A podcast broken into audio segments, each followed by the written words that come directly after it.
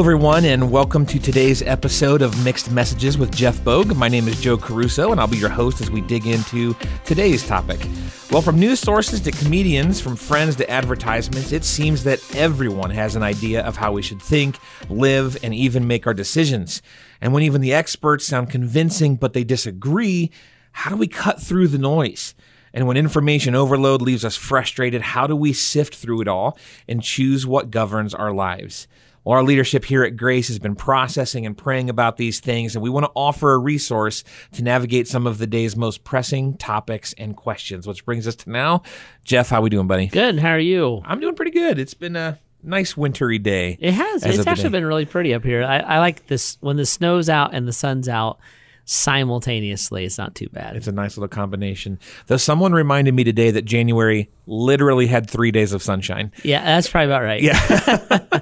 but here we are in February. It's Yeah, month. when the snow's gone and the sun's gone and the depression comes in, that's when it gets hard to live in Northeast Ohio. Uh, but that is not today's topic.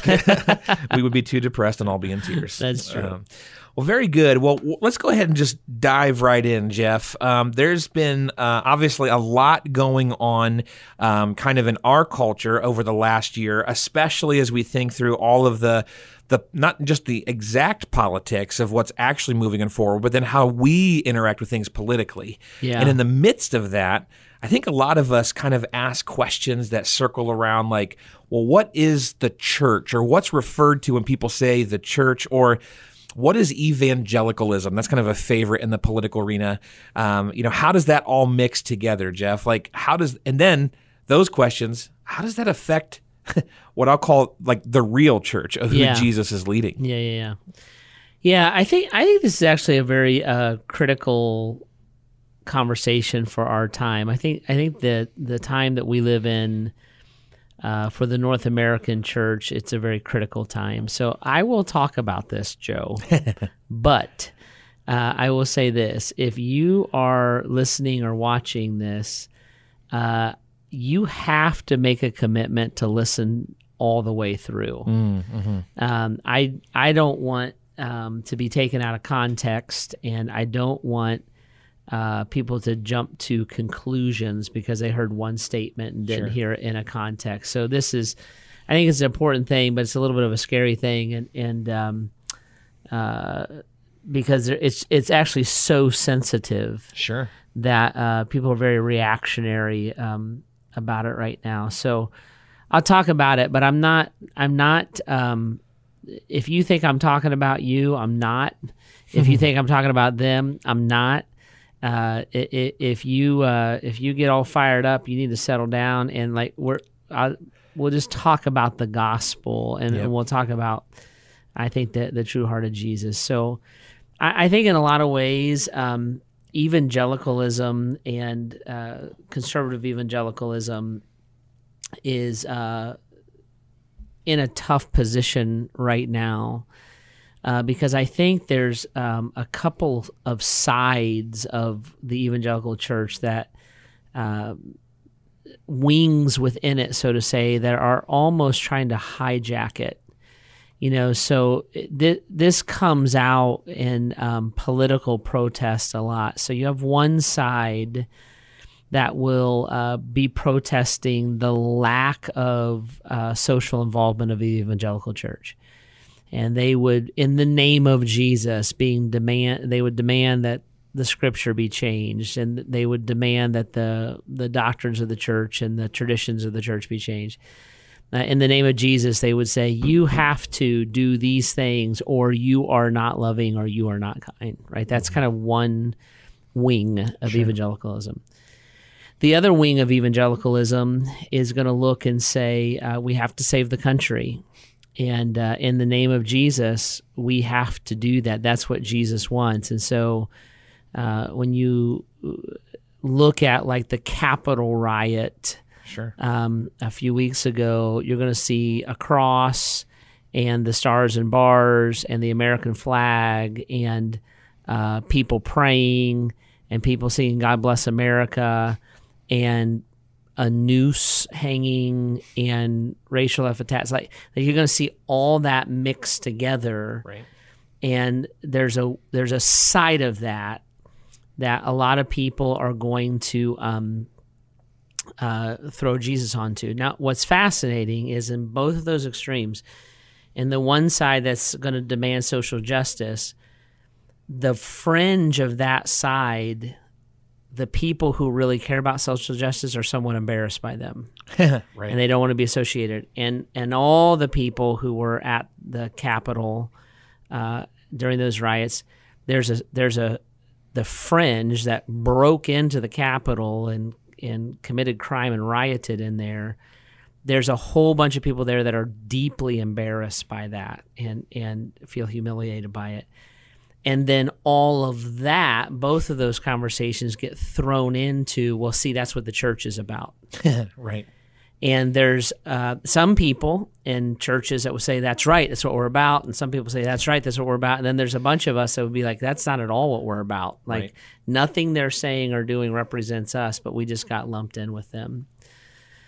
So I think, I think um, the issue that's facing evangelicalism and facing what I would call the, the true church, uh, true followers of Jesus. I don't think you have to be an evangelical to be a true follower of Jesus, but for the sake of this conversation, is the vast majority that's in between those two places that says, wait a minute, you don't speak for me. Sure.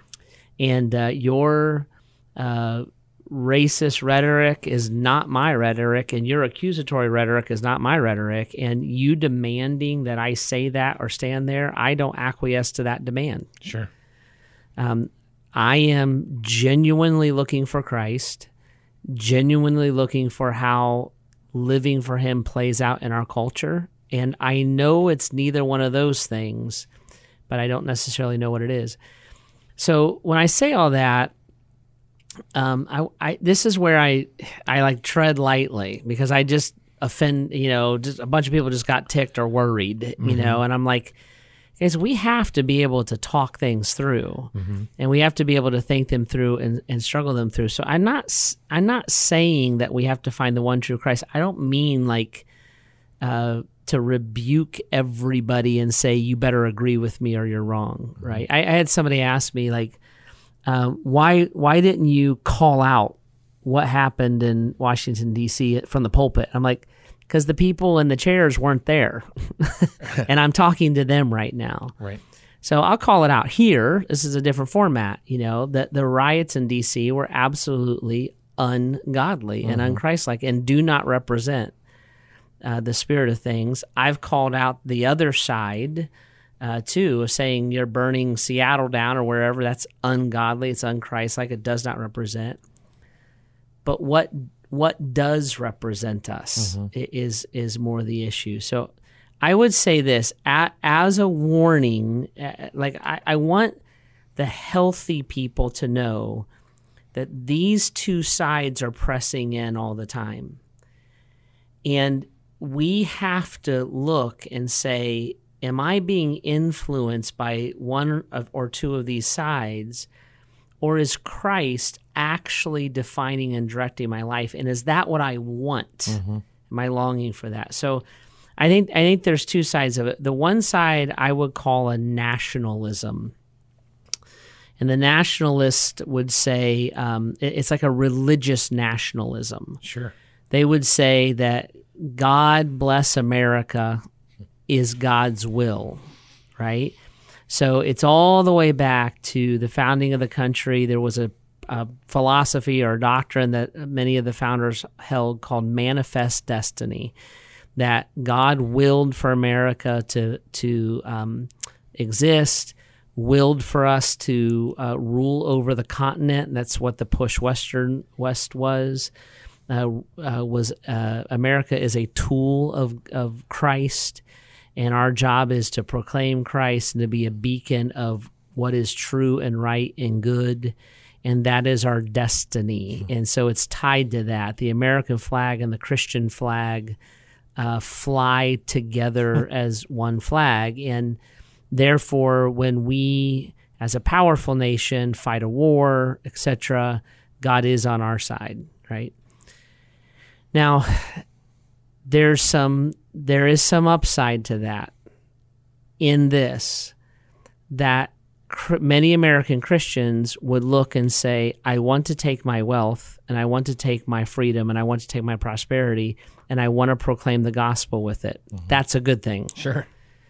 The downside of that is this that we are assuming God is who we want him to be. Hmm. And so, uh, on both sides of the Civil War, for instance, they both thought they were doing God's will. That's impossible, right? So, I'm like, but the mindset was at both places. And I'm like, that is the stuff that is dangerous. And if I believe that America is the new Israel, that we are the the the country uniquely blessed by God is how I would interpret all that. Uh, if I believe that, then what I'm going to believe is that until the country is returned to God, by the way, as I define it, Absolutely. right? Then God is not happy and we cannot be effective as a church, right? So, to that group of people, if I said things like, uh, more American blood has been shed to spread freedom than any other blood on planet Earth, they would say, Yeah, amen. And if I said, um, because we've been given freedom and exercise it uh, responsibly, that's a big reason for our wealth and power, they would say, Yes, amen. And I would say, um, and freedom of speech and religion has allowed us to propagate the gospel and tell people, they would say yes and amen. They would agree with that. If I said America was kind of, maybe in some ways, a Christian country, like me just saying that, everybody just tensed up Feels like blasphemy to that feels group. like blasphemy. I'm like, because we we were founded on the Bible. I'm like, but slavery, Mm-hmm. and we but we were founded on equality for all men. I'm like, but slavery and we oppressed women. Well, you even did a sermon not too long ago where you just illustrated uh, Thomas Jefferson literally cutting up the Bible, saying, "I don't believe this part. I do believe this part." Right? We we we cut and pasted what it meant to be a Christ follower. Spiritualize that and turn that into public policy. And I'm like, I'm like, anybody who builds their life off of biblical principles is going to be better for it. That doesn't mean that the heartbeat of the nation is the heartbeat of Christ. Like you have to separate that. We uh God blessed us by giving us the whole continent. I'm like, we committed genocide on on people. Like that's part of our history. You know, well, they fought with us. No, I mean, read it. Like, like, st- like it's part of our history, and and et cetera, et cetera, et cetera. Right? And then people would say, um, you know, well, do you are you patriotic, Jeff? And I would say, I'm grateful.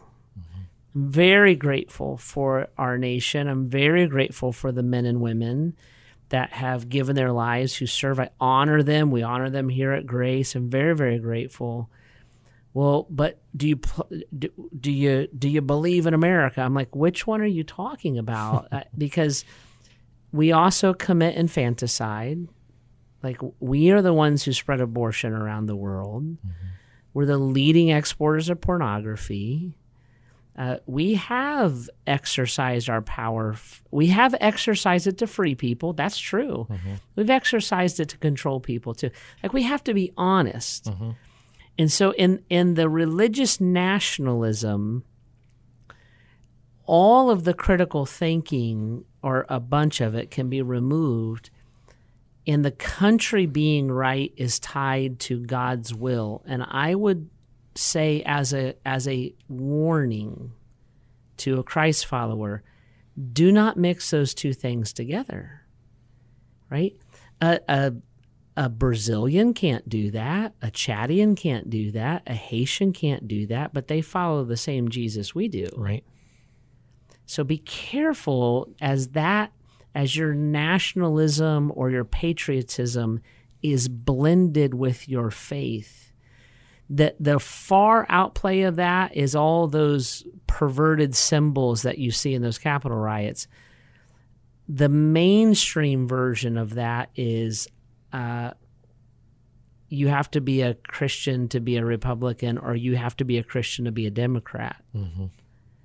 Right? It's a spiritualization of our earthly civilization views. So that's kind of one extreme to it. The other extreme is what I call there's probably a better name for it, but I call it a moral idealism. Hmm. And a moral idealism would say that unless we fix the moral problems in our culture, then we cannot have credibility with the gospel.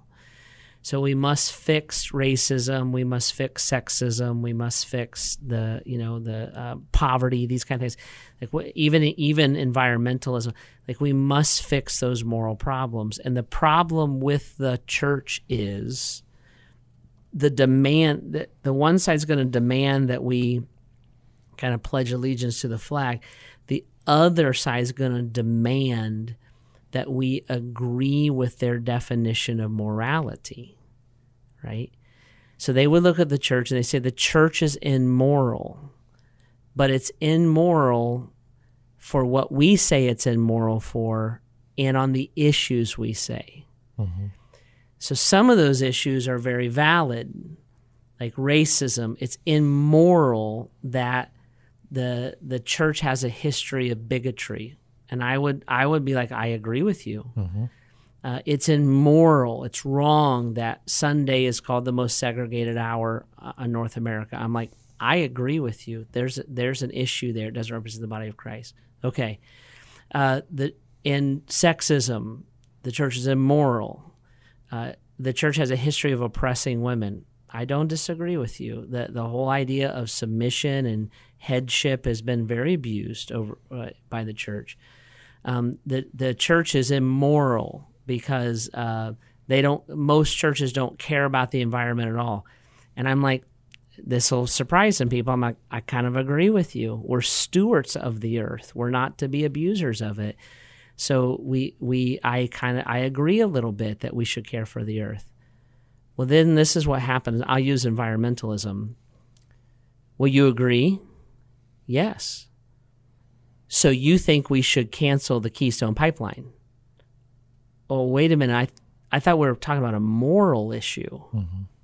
That's a that is a political or civil issue. Like how we get natural gas is not addressed in the Bible. uh, so you believe? Why aren't you preaching about recycling? Oh, I'm not because recycling is like a method. That's that's not really where the that's not what I'm. So you think it's moral, but you've defined what that morality is, and if I don't agree with your definition, what happens is then I am now labeled as immoral. Okay, so I get to this side, this this moral idealism. They get to define what has to be moral or not, and then they get to define whether you are being moral or not, right? So, um, you know what else is immoral? What? Your non acceptance of gay marriage is immoral. Well, that's not what the Bible says. Oh, yeah, oh, yes, it is. Here, I'll take these three verses out of context. Now, you're in more, you hate homosexual people what? I thought we were talking about, see? And so that pressure comes in, and that's kind of from the other side, so to say. And and we as Christians, we feel that too. You know, you you you know what you do? What? You're a backwards uh, oppressor of women. Why why do you think that? Because you think that um, uh, husbands should be the heads of their homes. But that's what the Bible says. No, no, no. That's that's all out of context, right? Um, you you're you know who you are. You hate people. Why do I hate people? Well, you don't have friends who are the right ethnicity or color. Well, could you help me make those friends? No, you should have them. Right? So it's not there's no like help me, teach me, show me. there's there's no ability to like I agree with some of what you say, but not what other parts of your say what you say. We define morality and we are the authority on it. And the other side, the nationalism side, is we define what a good country is and, and we decide what that is, and you have to agree with us. And then both of those sides equally will take very strong stances. And the stance is not you're either for me or you're against me. The stance is you're either for me or you hate me. Yeah. Right? But I don't I don't I don't hate you. You hate America. No, I don't hate America at all. What do you mean? Because you you didn't say this. But that's not in the Bible. Oh, you hate this group of people. I don't hate that group of people.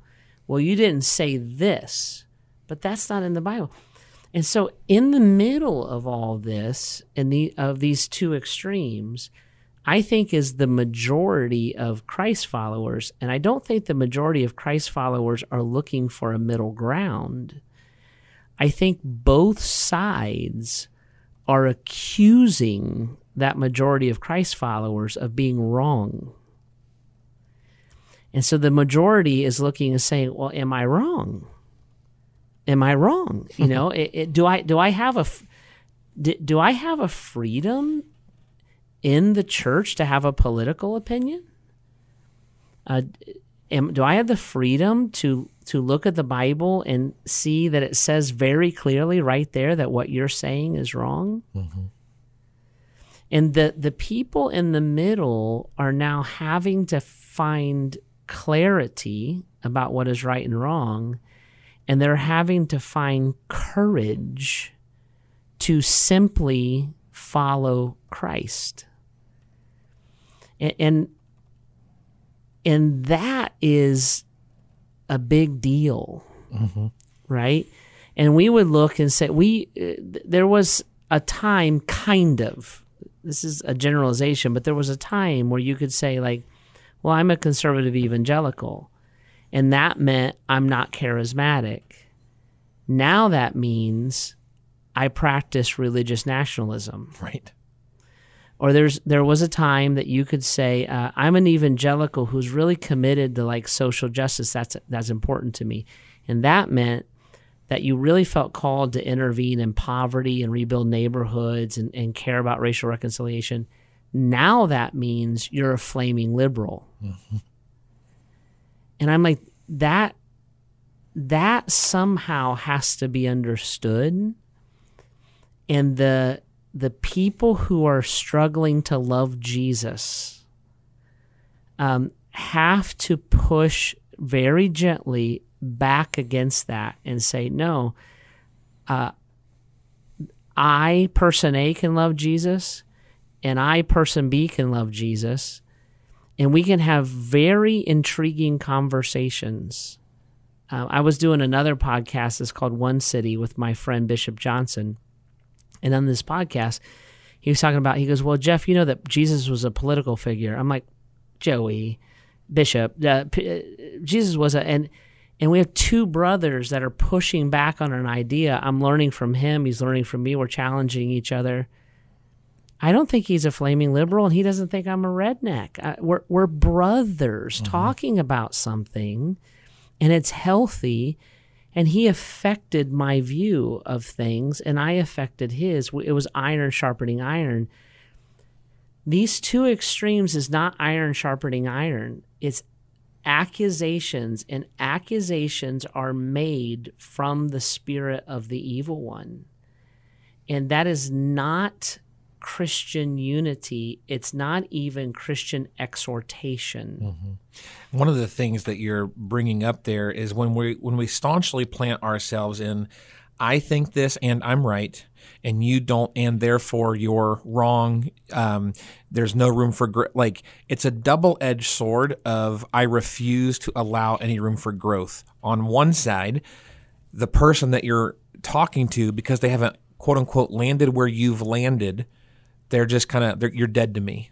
Like you're not allowed to start Right. thinking like I do. If you don't think like I do, you're done. There's no room for growth. And then secondarily, it's also a confession that, and oh, by the way, I've already figured everything out. There's no room for me to grow.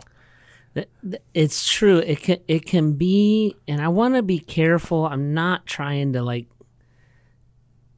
pick a fight necessarily. I'm trying to expose an mm-hmm. issue. It can it can be a very narcissistic and arrogant thing that you you must agree with me. You must talk like me. You must define everything like me, and you must act the way that I think you should act. And this is what happens the people on the national side will say, right, that's how those liberals are. And the people on, on the, the moral idealism side will be like, right, that's how those rednecks are, those nationalists are. And I'm like, the people in the middle, I'm like, that's how both of you guys are. Someone once told me, um, they're like, "Have you ever looked up the definition of bigotry?" and they're like, "The irony is, is we we fight for these ideals, and really, the whole like, well, because you think this, live here, make this income, you name it." Then all of these other things, I'm going to swoop onto your identity, and those must be true about you too. And they're like, "That's bigotry like you Yeah. know like and so the irony there now we're we all have blind spots but, But but the see, I, was this is a good lead, and I was going to talk about this, Joe. Like the Bible specifically says a, a couple things. Jesus says Matthew chapter eighteen, he says, "If a brother offends you, go to him. If he won't listen to you, go with a friend. If he won't listen to you, too, take the church. Right? And if he if he's hard in his heart, treat him like a tax collector." What's in our culture today? the in some ways the most relevant part of that passage is if you are the offended person you go to your brother. You don't go announcing that your brother offended you right? Another thing that the scripture says is if a brother is in sin or sister is in sin you who are mature should seek to restore them gently. Yep. Right? So that you can win them over. That those two principles are very absent in the church today. And and there is no when someone when you think somebody is wrong you don't accuse them of being wrong. You go to them and you gently point out what you think is wrong. And that's probably a conversation not a tweet. 100% because you're you're trying to shepherd them, draw them out. Like, why don't you yell at? Somebody asked me one time, like, why don't you raise your voice at church? I'm like, because I'm shepherding people. I don't, I don't need to yell at them. They're adults. Mm-hmm. You know, I can challenge them, but I'm walking them through a process, and and that's missing relationally right now. If I'm offended right now, I'm talking about in the church. I'm not talking about our culture. Forget the mm-hmm. culture. I'm talking about in the church. If I'm offended right now, I leave the church. I, I've had this happen several times, and, Sure. and I'm like, I didn't even know that you were offended. Well, you, you know, you didn't even talk to me about it. I didn't know. I needed to talk. You never came to me. You never practiced, and all of that's missing. And and I've had I've been accused um, of many things in my life, but I, two examples that I give is my relationships uh, with working with women every day, and my relationships working with my uh, a, a friend who's African American. When we started here at Grace, it was all guys basically, right? And then we started hiring lots of women to fill roles, and so now the ratio is kind of 50-50 when it was all guys, we were not being rude or crude or sinful, but we were being insensitive. We're just men. I had a sister come into my office, say, Can I talk to you? She sat down with me and she said, Hey, yeah, in essence, she said, You got a blind spot. I want to help you with it. And she laid out how it felt to be a woman on our staff. I was like, Wow, I didn't know that and she helped me. Right? At that point, I had biblically offended her, she wasn't even confronting me. I didn't know I did it. Mm-hmm. She helped me. I love her. I want I don't want her to feel that way. We changed. Yep. I have an African American brother. He does the same thing for me. It's like I don't I don't understand his life and his upbringing. I can't. Therefore I don't understand what I don't understand. I don't know what I don't know. He doesn't accuse me. Right. Say, "Well, you know what the problem with you is? You're this and you're this and you're this, so you're dumb." he, he walks me through it. Now, what's fascinating is we do that. Sometimes I'll look at him and I'll say, "That's not a racial issue. That's a that's a um, opinion, or that's a childhood wound." And we'll have a we're dear friend, have a very interactive. But it's how, but I would. That's between any two people. That's what a husband and wife have to do. Mm-hmm. That's what parents and children have to do.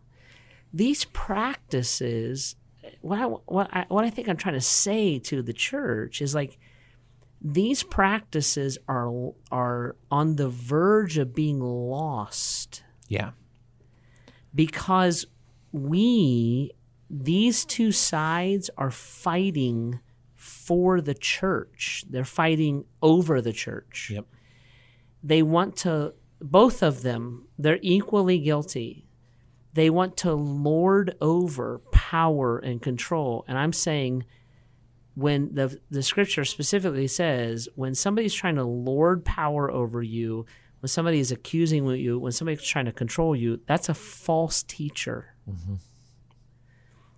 We have to be on guard about who's teaching us and who's not. And then we have to be on guard that we don't pick up their practices, but that we're actually leaning into each other and having a community that is completely different than the culture that we that we live in. And and just like every temptation, materialism, gossip, whatever, it, it seeps into the church. These temptations are so amplified in our culture right now that we have to be careful that the message and the people of Jesus, remember the church are the called out ones, right? So that the people of God are not hijacked by false teachers or those who would have a greater gospel. So people who are not denying the name of Jesus or the or the authority of scripture, but the greater gospel, they would say what we need to do, religious nationalism, we need to fix the country and then we'll bring Jesus in. Or that this idea of, of moral idealism, what we need to do is fix our problems and then we'll bring Jesus in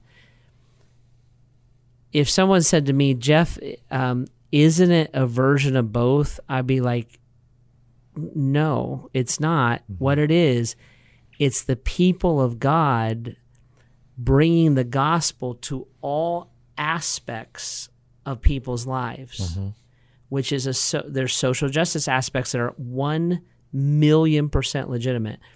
There are governmental policies that the church they're immoral. Abortion is a great example of one that the church should stand and say that that is immoral and we won't participate with it and we don't want that to happen, right? So, but that's informed by the gospel out. It's not pulling these two elements of these two things and bringing them into uh, kind of what drives us as a people. One of the fascinating things that you're saying there, Jeff, is along these lines, because in some ways, both of these, uh, the nationalism and the moral idealism, they're they're asking for behavior change, and one of the reasons why that doesn't work is because that's not the gospel. That's why neither of them work. You don't fix the country and then Jesus shows up. You don't get your act together and then Jesus shows up. Matter of fact, neither of those things are even remotely possible until you interact with Jesus and find what he wants. You can't change your life. Yeah, That's and- the essence of Jesus And you can by yourself. you cannot hate your brother and love God. the, the Bible specifically says that, right? National the, the religious nationalism, well, we try we're trying to love everybody by fixing the country. You're you're hating certain you you hate the other side, right? Now, moral idealism is the same way. Mm-hmm. They, they both ha- are guilty of the same practices. You hate those people. When you say, if you don't agree with me, I won't interact with you, you're dead to me, you've hated me, Right. right? And I'm I'm putting out a call, I guess, and and I'm saying to anybody who wants to listen, when you have that tendency in your heart, you have stepped out of the gospel. When you look and when you discount a person or a group of people, or you discount uh, an individual because they will not. The, the gospel is not legalistic. The gospel does not tell you what to say, tell you what to think, tell you how to feel, tell you how to line up, and tell you what to post on social media. And both sides do that. So much so that they've created buzz phrases and buzzwords that we know which side somebody's on without even talking to them. Yep. And that's a legalism. The gospel sets you free right? And it and we're set free to love. And love does not mean weak. Love does not mean inactive. But I would I would challenge people when when I when I'm confronted with um, uh, racial reconciliation. Jeff, you're a big leader, one of the largest churches in the world. You need to be more involved with racial reconciliation. I don't I don't hear that as a attack because of the person or the people who brought it to me. What I heard was, Jeff, your brothers need you, and you have not been as loving as you could be. And I'm like, you know what? I feel corrected. Thank you, brother. A wound of a friend. Thank you, brother. You're right. I can do more. It's not enough high. It was not a high enough priority for me because I was ignorant and blind to it. All right. That is not, you know what your problem is? Your church is like this and you're like this and you were brought up this way. That's an accusation. Here, Here's all the things that are wrong with you. That's not a call to love. Right on the other side when i when i feel that uh, there's a national issue like jeff uh, do you know that you know there's been 70 million abortions i'm like that that moves me not because i'm like you know what? I'm so sick of that political party.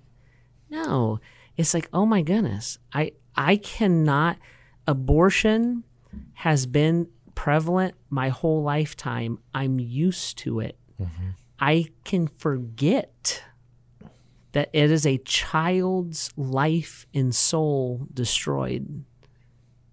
See? So if I don't love my brother, and by the way, the mother who allowed the abortion, I don't hate her either. No. See, and you get into people's stories and you get into their lives, you get into their wounds.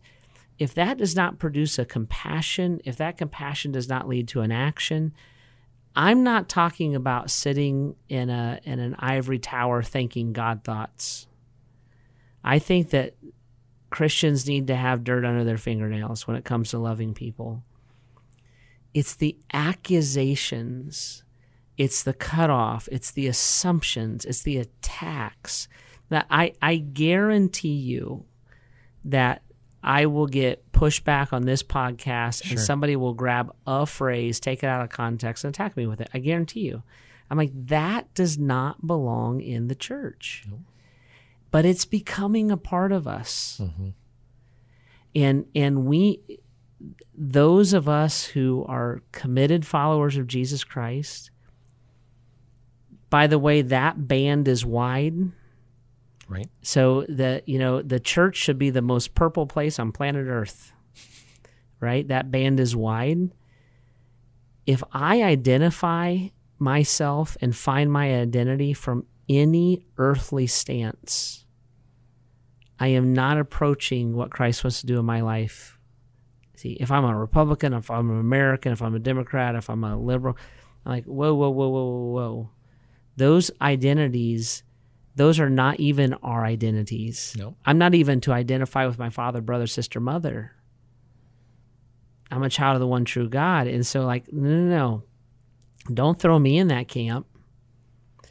Um, and I don't want to be it. And if I if I feel that, then I need to double click on myself. And and if my brother or sister faces me and I get defensive, I need to ask like, well, let's let me process it. Were they be loving? Were they trying to be loving with me? Um, and then what do I think about it? Now, when they face me and I hear them and I disagree with them and they get defensive, Mm-hmm. now they have to ask, right? And that's the way that, that Christian unity plays out. And I, I actually fear that we're on the danger of losing that uh, because I, I fear a little bit right now that these two extremes, the volume is so high that they're drowning out the truth with it. And I think it's a danger to the church. It's a I couldn't agree with you more. It's it's such a danger for everything you just said over the last half hour or so and it's even a danger like I I've talked with a few friends that think, well this isn't that big of a deal that I have these mindsets that you just kind of called out because that's my they'll say some version of that's my public persona. That's my social media profile. Yeah. That's my and there's two dangers with that. First of all, you're maybe on purpose, maybe not. You're you're ostracizing yourself from certain conversations by doing that. And secondarily, whether we like it to think it or not, we're rewiring our brain and our makeup to start interacting that way about everything. Yeah. And so suddenly you're stupid for liking this pizza place. You're stupid, and I didn't even think about our personal history about a par- particular Yeah, because listen, do not get pizza counsel from Joe Caruso. That's not accurate, but but um, you know, but, but you're you're stupid for rooting for this team, and it's no longer a friendly rivalry. Ha ha ha. We start to actually look at people and go.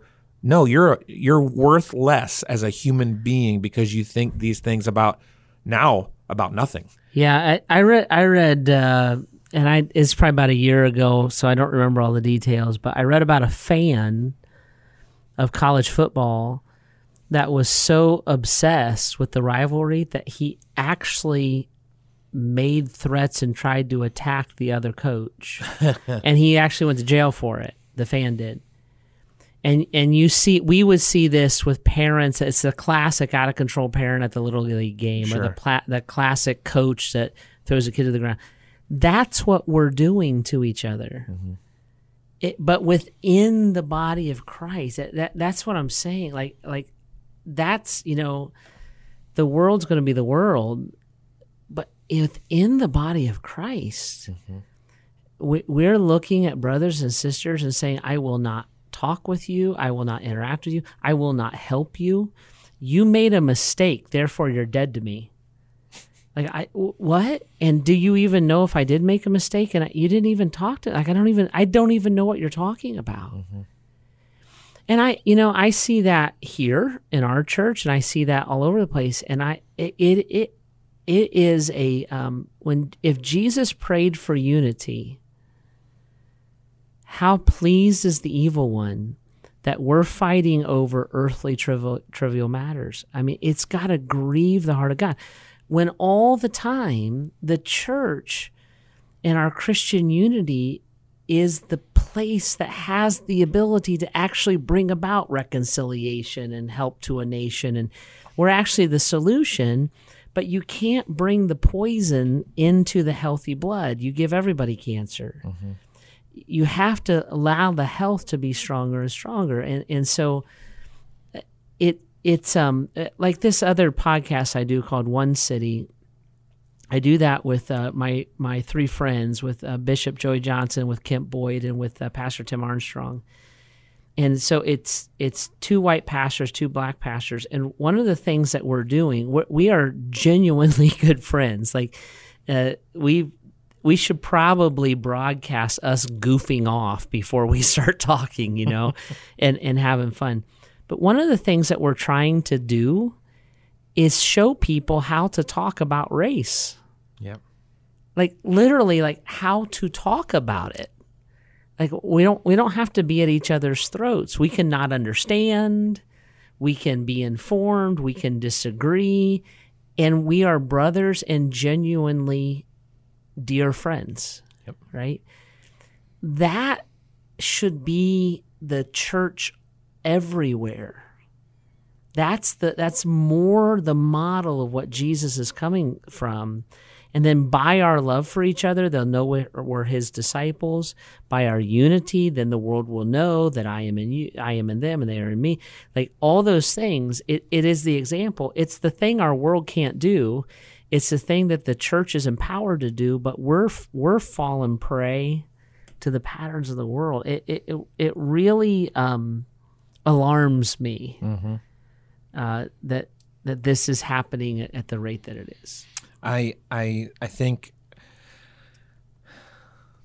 I'll probably wrap it up with this. Romans 12 says that we need to be renewed by or we need to be transformed by the renewing of our mind. Yeah. And depending upon how this conversation is sitting with you, probably no matter what, you need to pray through that passage. Like, Lord, I need you to renew my mind. That it can't just be where I find myself, how I strategically want to play this, how I want to ma- map it all out. Like, Lord, I need you to change my heart, change my mind, so that I can live with this as the forefront and not any of these mindsets. Yeah, and and you take every thought captive. Mm-hmm. So it's it's exa- it's what you said. It, it's God, give me your thoughts, and let your thoughts, not my thoughts, your thoughts, then define my action. Right, and, and something as simple as. Uh, hey bro, can I can I ask what you meant by that, or what you think by that, or can I speak into that? You know, I, that um, I re- I'll never forget something my dad did one time. So my my dad, when our kids were little, my dad was alive. He lived with us. He and my mom lived with us, and I'll never forget this. He taught me such a great lesson. I was in the back uh, working uh, on something, and my dad came out. He would often do that. He he. Uh, my dad had some health issues, but he would often come and sit while I was working, and we'd talk and hang out a little bit. And, um, but he walked out, and I'm working. He said, uh, he goes, "Hey Jeff," he goes, "Can I uh, talk to you for a minute?" And I said, "Yeah, Pop." I, I- and he goes, he goes, "Can I say something about the kids?" I said, "Yeah, Dad." He goes, "When I watch the kids, I'm worried about this, this, this, and this." Hmm. And he said, "I, I just felt like I needed to tell you that." And Then we talked about it. But what he taught me was this. First of all, he came to me. Secondly, he asked my permission. Third, he didn't accuse me or my children. He he he told me what he observed and then he asked me like am I like am I observe do you see what I see? And it turned into a conversation. And I thought Clarence, that's my dad's name. Clarence, I thought, you wise old man. Like you you totally disarmed me while absolutely saying what your concern was. And he didn't berate me. And when the co- when I was done with the conversation, he went back inside. I'm sure he had more to say. Sure. But he could like like okay, like dad, I've said my piece and you've said yours. He's like, "Okay, well, I'll see you for dinner." You know, like he knew he knew the right place to drop it. And he that has always been an example for me That's so good. you know to to speak into somebody's life and we need that and, and we need to be on guard because these these two extremes are fighting for the quote unquote soul of evangelicalism and we need to look at both of those extremes and say i'm sorry we belong to somebody else and uh, and we follow one king and we follow his truth and that truth has to be worked through. I'm not trying to say that. I'm not trying to say that at all. But it's always worked through in love. And it's always worked through internally. Yep. You know, the church does not work its problems out on the talk news show. Right.